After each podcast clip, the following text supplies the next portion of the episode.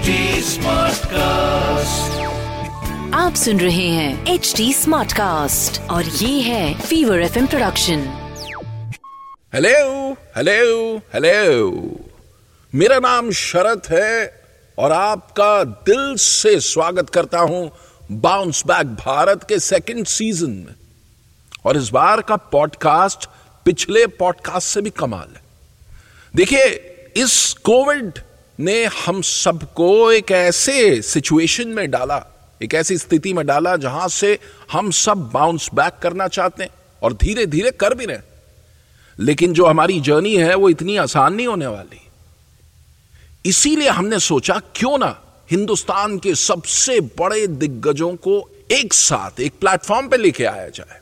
So we created the biggest confluence of celebrities OTT stars sportsman business leaders India का हर बड़ा icon इस platform पे आ गया है and they are telling us how they bounce back from adversity है ना इंटरेस्टिंग तो शुरू करें सिलसिला बाउंस बैक भारत का Bounce back तो बाउंस बैक भारत में हमने बहुत सारे लोगों से ये कहा कि पंकज भाई आ रहे हैं आप अपने सवाल पूछिए। अपने अपनी ज़िंदगी से जुड़े हुए सवाल पूछिए। अभी जो आपकी यात्रा है इसको आगे कैसे लेके जाएँ? पंकज भाई से पूछेंगे क्योंकि उन्होंने भी अपनी ज़िंदगी में बहुत कुछ उतार चढ़ाव देखा है। और वहीं से कुछ इंस्पिरेशन कुछ पॉजिटिविटी मिलेगी। तो मैं कुछ हमारे लिसनर्स के सवाल आपसे पूछ रहा हूँ। जी तो पहला पहला जो है वो अखिलेश अखिलेश का सवाल है। अखिलेश अपने थोड़ी सी जर्नी आपके साथ शेयर करना चाह रहे थे। कह रहे थे कि मेरे को अभी इस दौरान तीन महीने पहले मेरे को जॉब से निकाल दिया गया। बड़ी बेइज्जती के साथ निकाला। पर्सनल बातें मेरे बॉस ने कही। अ, मुझे ये पता था कि उनको बेसिकली लोगों को अ, नौकरी से निकालना था बहाना चाहिए था। तो वो मेरे पे बरस पड़े उन्होंने मेरे को बड़ी पर्सनल बातें कही दिल में बहुत चुभी और अ, बहुत गुस्सा आया जब उन्होंने ये बातें कही। तो वो आपके बहुत बड़े फ़ैन है। उन्होंने कहा कि मेरे को पंकज भाई का एक इंटरव्यू जो है, वो मैंने देखा, जहाँ पे उन्होंने बताया कि करियर की शुरुआत में एक्शन कोई सीन था आपका और उसमें किसी ने बड़े आपके साथ बुरे तरीके से व्यवहार किया, लेकिन आपने उस गुस्से को बहुत अलग तरीके से यूज़ किया और आठ साल बाद उन्हीं ने तारीफ़ की आपकी। तो अखिलेश जी का रिक्वेस्ट था कि अगर पंकज सर उस इंसिडेंट को फिर एक बार बताएँ। और ये भी बताएँ कि गुस्से को कंट्रोल कैसे करें, क्योंकि इस वक्त मैं अपने गुस्से को काबू नहीं कर पा रहा हूँ। मुझे ऐसा लग रहा है वो मुझे ही खाक कर देगा गुस्सा। बार बार उसका चेहरा याद आ रहा है, मन कर रहा है, मुँह फोड़ दू बॉस का। तो अपने फ्यूचर पे फोकस नहीं कर पा रहा। तो आपने कैसे हैंडल किया उसमें उन्हें मदद मिल जाएगी। उनका नाम अखिलेश है।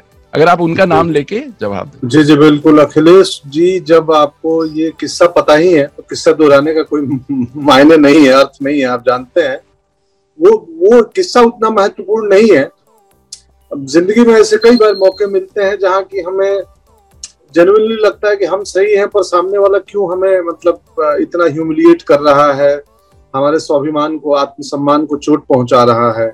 और कई बार हम लोग वो आत्मसम्मान, स्वाभिमान और ईगो में अंतर भी नहीं कर पाते हैं। तो कई बार वो आत्मसम्मान नहीं, ईगो भी होता है हमारा। तो अभी मैं लेह में था पिछले हफ़्ते और मेरी पत्नी भी थी तो उन्होंने वहाँ एक कोट देखा। हालाँकि बहुत पॉपुलर कोट है वो, बुद्धिज्म का, कि भाई, क्रोध का मतलब कि आपने जहर पिया और सोच रहे हैं कि मरे दूसरा। तो क्रोध तो वो चीज़ है कि आपने स्वयं विषपान किया है और सोच रहे हैं कि नुकसान दूसरे का हो। पहला नुकसान आपका होगा क्रोध करके। कुछ अचीव होने वाला नहीं है।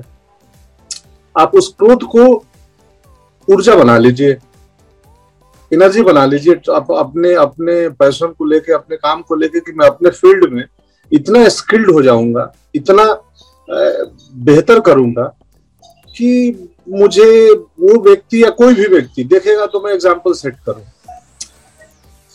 और एक और चीज़ है, हम अपने फ़ील्ड में, मैंने बोला आपने इतना स्किल्ड हो जाऊँगा, पारंगत हो जाऊँगा अपने फ़ील्ड में।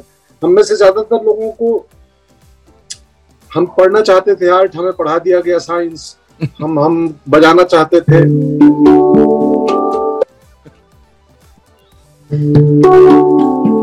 वाह। ये देखो ये इंस्ट्रूमेंट जो है ना ये बहुत शांति देता है सुकून देता है। बड़ा मेडिटेटिव साउंड है इसका। गजब है। तो, तो हम बजाना चाहते थे इंस्ट्रूमेंट और हम करने लगे बैंकिंग की नौकरी। यस बैंकिंग की नौकरी इंस्ट्रूमेंट दोनों साथ चल सकता है और बैंक कई लोगों को बैंकिंग की नौकरी ही करना चाहते थे। ऐसा नहीं है कि नाइन टू फाइव बिल्कुल बुरा है। नहीं जी बहुत लोगों का मन होता है उसी में उनका मज़ा है। तो मेडिटेशन ध्यान का मज़ा तब है जब आप चौराहे पे करें जब आप दफ्तर में करें जब शोरगुल के बीच में करें ध्यान करने के लिए माउंटेन पे जाने की ज़रूरत है नहीं।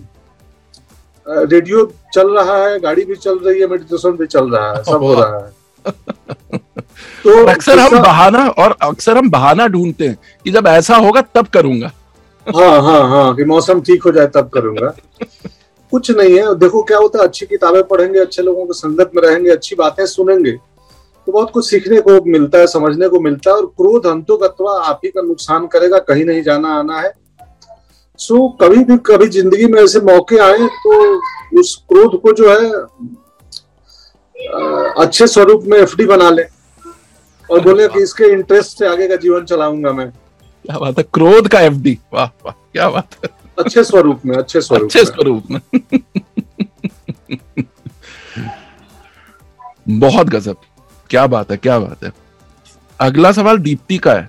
दीप्ति कहती है कि मैं ना खुद की मार्केटिंग नहीं कर पाती उससे हो, मेरे से होता नहीं है कंपनी में काम करती हैं। ईमानदारी से मैं काम करती हूँ और नोटिस नहीं होती। कोई किसी को पता नहीं चलता कि मैं मेहनत कर रही हूँ लेकिन मैं उसमें लगी रहती हूँ फ्रस्ट्रेशन होती है कई बार।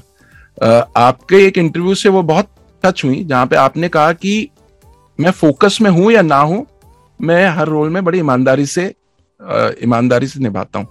तो इसके बारे में थोड़ा और वो आपसे सुनना चाहते हैं कैसे आप इस चीज़ को किस्सा मतलब मैं ऐसे ही किस्सा याद आया। हम फ़िल्में करते हैं कई बार तो एक स्पोर्ट्स की फ़िल्म थी जिसमें पूरा ग्राउंड था तो सारे प्लेयर्स और एक्टर्स दूर दूर थे। तो कैमरा यहाँ लगे तो जो सबसे दूर खड़ा है बाउंड्री लाइन पे वो बोला, यार मैं तो बहुत दूर हूँ। कैमरा पता नहीं मुझे देख भी रहा है कि नहीं देख रहा है। तो मैंने उस उन एक्टर्स को बोला कि भाई एक कैमरा ये है जो हमें रिकॉर्ड कर रहा है और एक कैमरा उधर है जो उस कैमरे को भी और हमें भी रिकॉर्ड कर रहा है। तो आप छोड़ दीजिए। आप न्यूटन में एक लाइन था कि कि वो बोलते हैं संजय भैया न्यूटन को कि तुम्हारी प्रॉब्लम क्या है? वो बोलता है ईमानदारी। बोलता नहीं ईमानदारी का घमंड। कि तुम तुम अपना काम कर रहे हो, चाहते हो उसके लिए लोग तुमको रिस्पेक्ट भी दें तो तो आप ईमानदारी से अपना काम कर रहे हो ना, वो आपका बॉस देखे ना देखे, आपका जो ये बॉस होता है ना, हमारे दो बॉस होते हैं, एक बॉस होते हैं हायरार्की में ऑफ़िस के बॉस और दूसरा एक बॉस होते हैं जो हमारा आत्मा है, परमात्मा है। हमें मालूम है कि हम सही कर रहे हैं इनको नहीं मालूम चल रहा चल जाएगा एक साल बाद चलेगा या जिस दिन वो कंपनी छोड़ के कहीं और जाएँगी तब पता चलेगा कि दीप्ति तो बहुत अच्छी थी यार। क्योंकि जब जो होता है उसकी कीमत उस समय नहीं होती है। तो ईमानदारी से काम करते रहो और वो वो उसका एक्चुअल रिवॉर्ड है जो खुशी मिलती है ना वो है। तो अंजलि का सवाल इसी से जुड़ा हुआ है। अंजलि दिल्ली में एक इवेंट प्लानर है। और कह रही है कि आप ही की तरह मैं एक छोटे शहर से आई और आज दिल्ली में मैं काम अच्छा कर रही हूँ। और मेरी मेरी जो एक प्रॉब्लम है वो ये है कि मैं बहुत जल्दी लोगों को अपना गुरु मान लेती हूँ और उनके काम से इन्फ्लुएंस हो जाती हूँ। फिर मैं अपनी सोच छोड़ के उनके जैसा करने लगती हूँ और फिर मेरे को दिक्कत आने लगती है। कह रहे आपके जीवन में मैंने ये देखा कि आपने मनोज बाजपेयी को अपने गुरु की तरह दर्जा दिया। एकलव्य की तरह आपने वो चप्पल की कहानी सबको बताया सब जानते हैं उस कहानी को। लेकिन जो मिर्जापुर में आप डॉन बने और जो भीकू मात्रे थे वो दोनों अलग थे। तो अलग आप। इन्फ्लुएंस नहीं हुए उनसे लेकिन आपने वो भाव रखा। तो मैं मैं अक्सर इसमें स्ट्रगल करती हूँ कि भाव तो जब इतना हो जाता है कि मैं अपनी यूनिकनेस अपनी इंडिविजुअलिटी खो देती हूँ। तो अंजलि को इस इसके बारे में आप क्या कहना चाहेंगे? हाँ ऐसा अब अंजलि अंजलि आपको बहुत सारी शुभकामनाएँ। ऐसा लग रहा है मैं कुछ क्या बोलता हूँ उसको स्पिरिचुअल गुरु हूँ और मैं सबकी ज़िंदगी की समस्याओं को सुलझा रहा हूँ।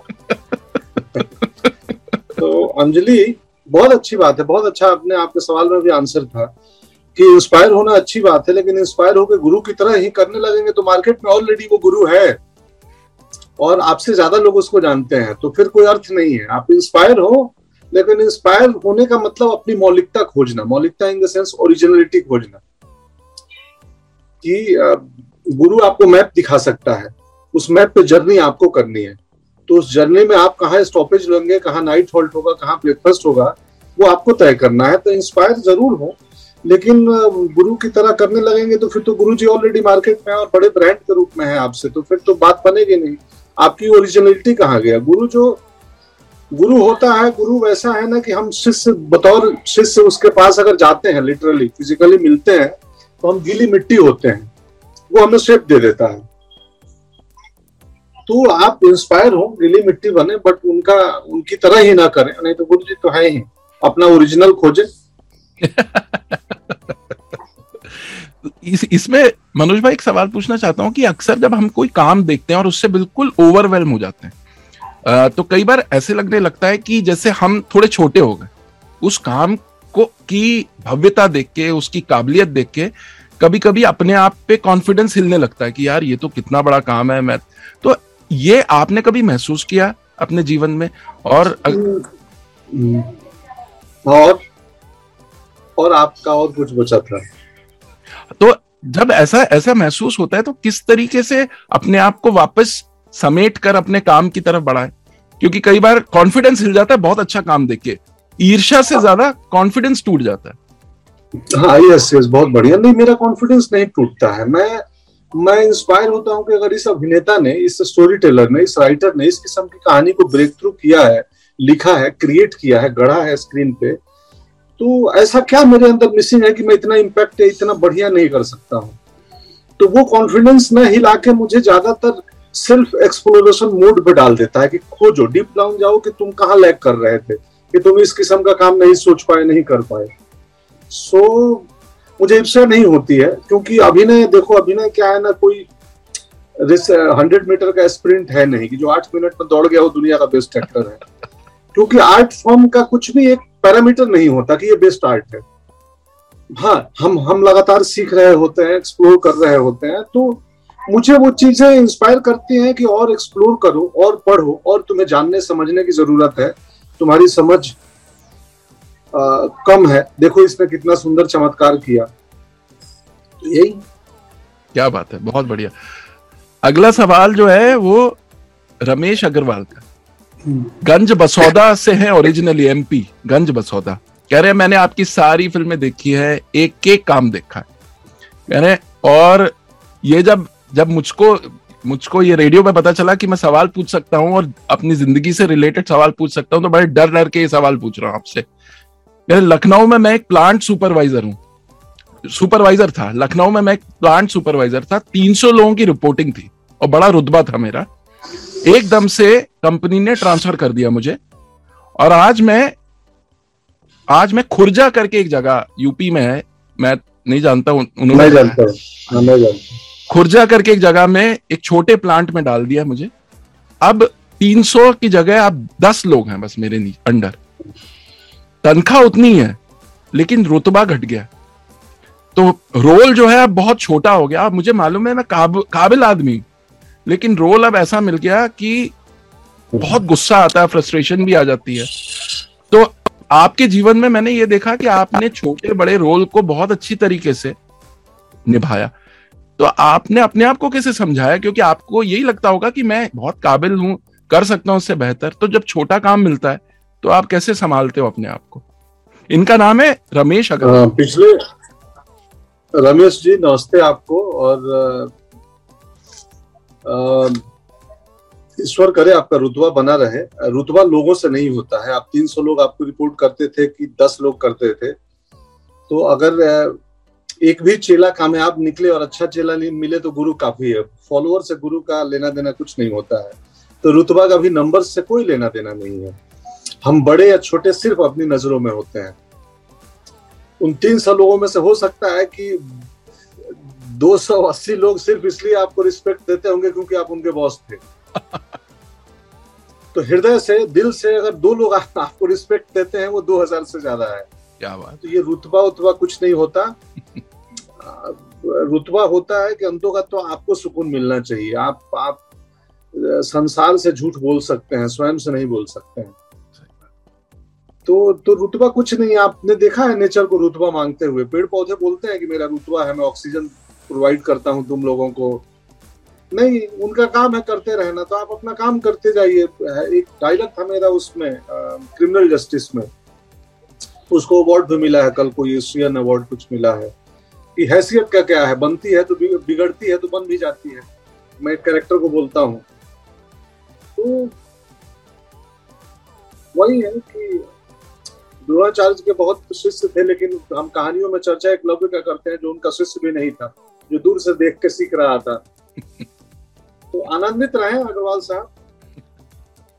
क्या बात है बहुत खूबसूरत। ऋत्विक जो है सोशल मीडिया में इन्फ्लुएंसर है। अरे वाह।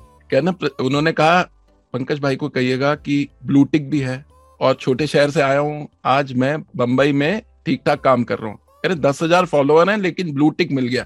बड़ी, वो एक बहुत बड़ी मेरी उपलब्धि है। कह रहे, उनको छोटा लगेगा, लेकिन मेरे लिए बड़ी बड़ी चीज़ है। कह रहे फॉलोअर जब मेरे बढ़ने लगे तो मेरे को अच्छा लगा, लेकिन साथ में एक और चीज़ आ गई कि ईर्षा बढ़ने लग गई लोगों से, लोगों का काम देख के। पहले मैं बड़ा सहज था कोई दिक्कत नहीं होती थी अपने इतमान से अपना कंटेंट बनाता था। अब ईर्षा होती है ठहराव खत्म हो गया सहजता खत्म हो गई। अब मैं बड़ा दुविधा में रहता हूँ। कह रहे आपका काम देखता हूँ आप जितना अच्छा काम कर रहे हैं आप उतने ही सहज हैं।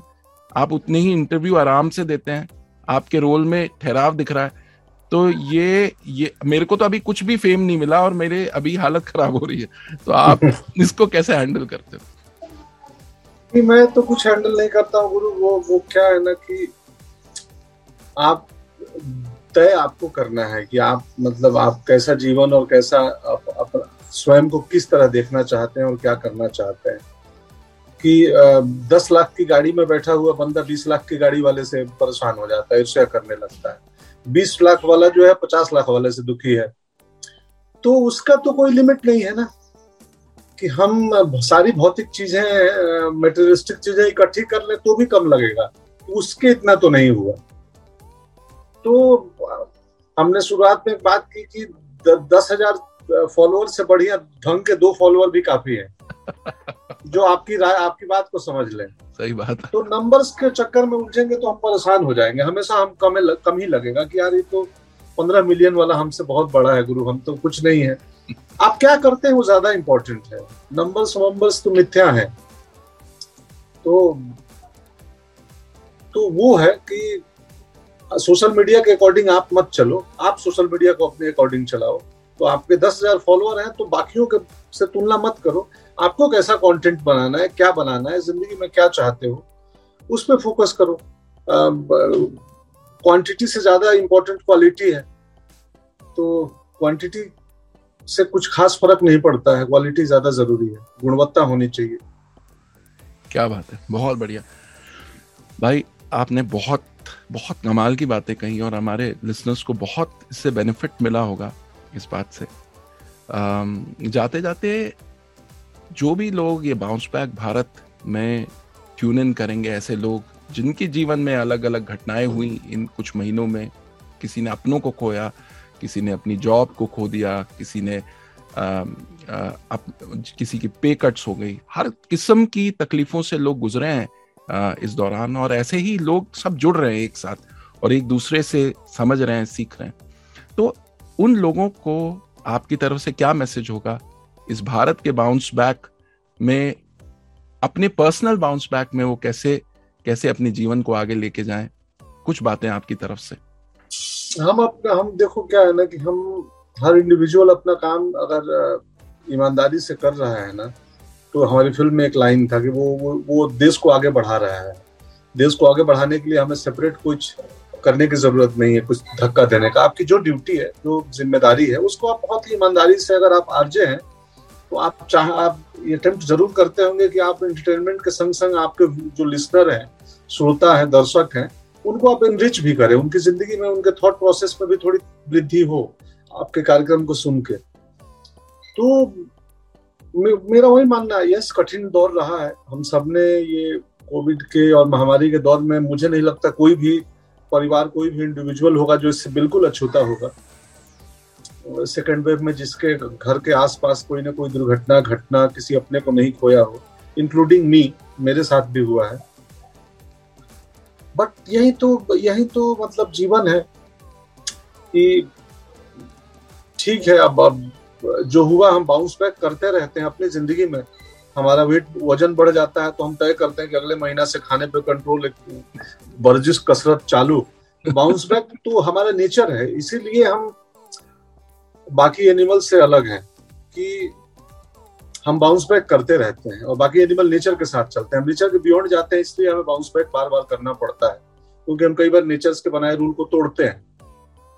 तो ज़िंदगी यही है कि पीड़ा होगा, नुकसान होगा, दुख होगा बट उसको आगे बढ़ाना है, संभलना है, अपने आसपास को संभालना है, एक दूसरे को बल देना है और अद्भुत चीज़ है, अद्भुत चीज़ है। मतलब दो लोग बैठ के एक दूसरे की आँखों में भी ध्यान से कुछ देर देख लेना तो एक हीलिंग हो जाती है।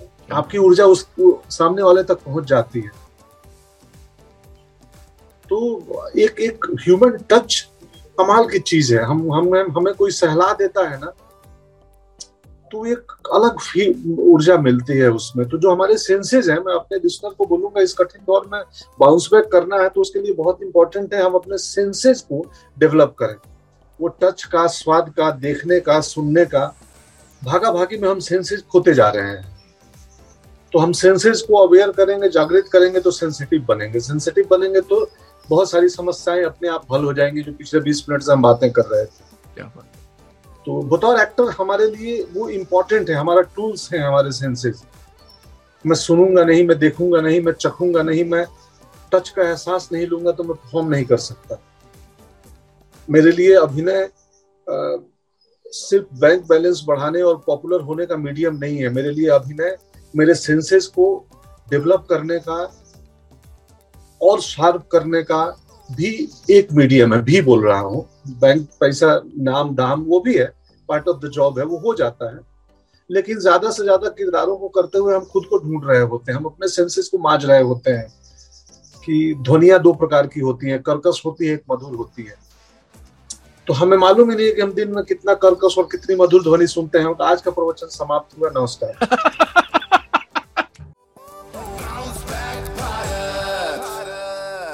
ये पॉडकास्ट आपको कैसा लगा? इसके बारे में आप और इंफॉर्मेशन चाहते हैं, और अपडेट्स चाहते हैं तो रीच आउट कीजिए ना हमें। देखिए fever F M official is a handle और एच टी स्मार्ट कास्ट ये दो हैंडल हैं जो आपके काम के हम एफ़ बी पे हैं इंस्टा पे हैं ट्विटर पे हैं यूट्यूब पे हैं लिंकडिन पे हैं क्लब हाउस पे हैं, हर जगह मौजूद है।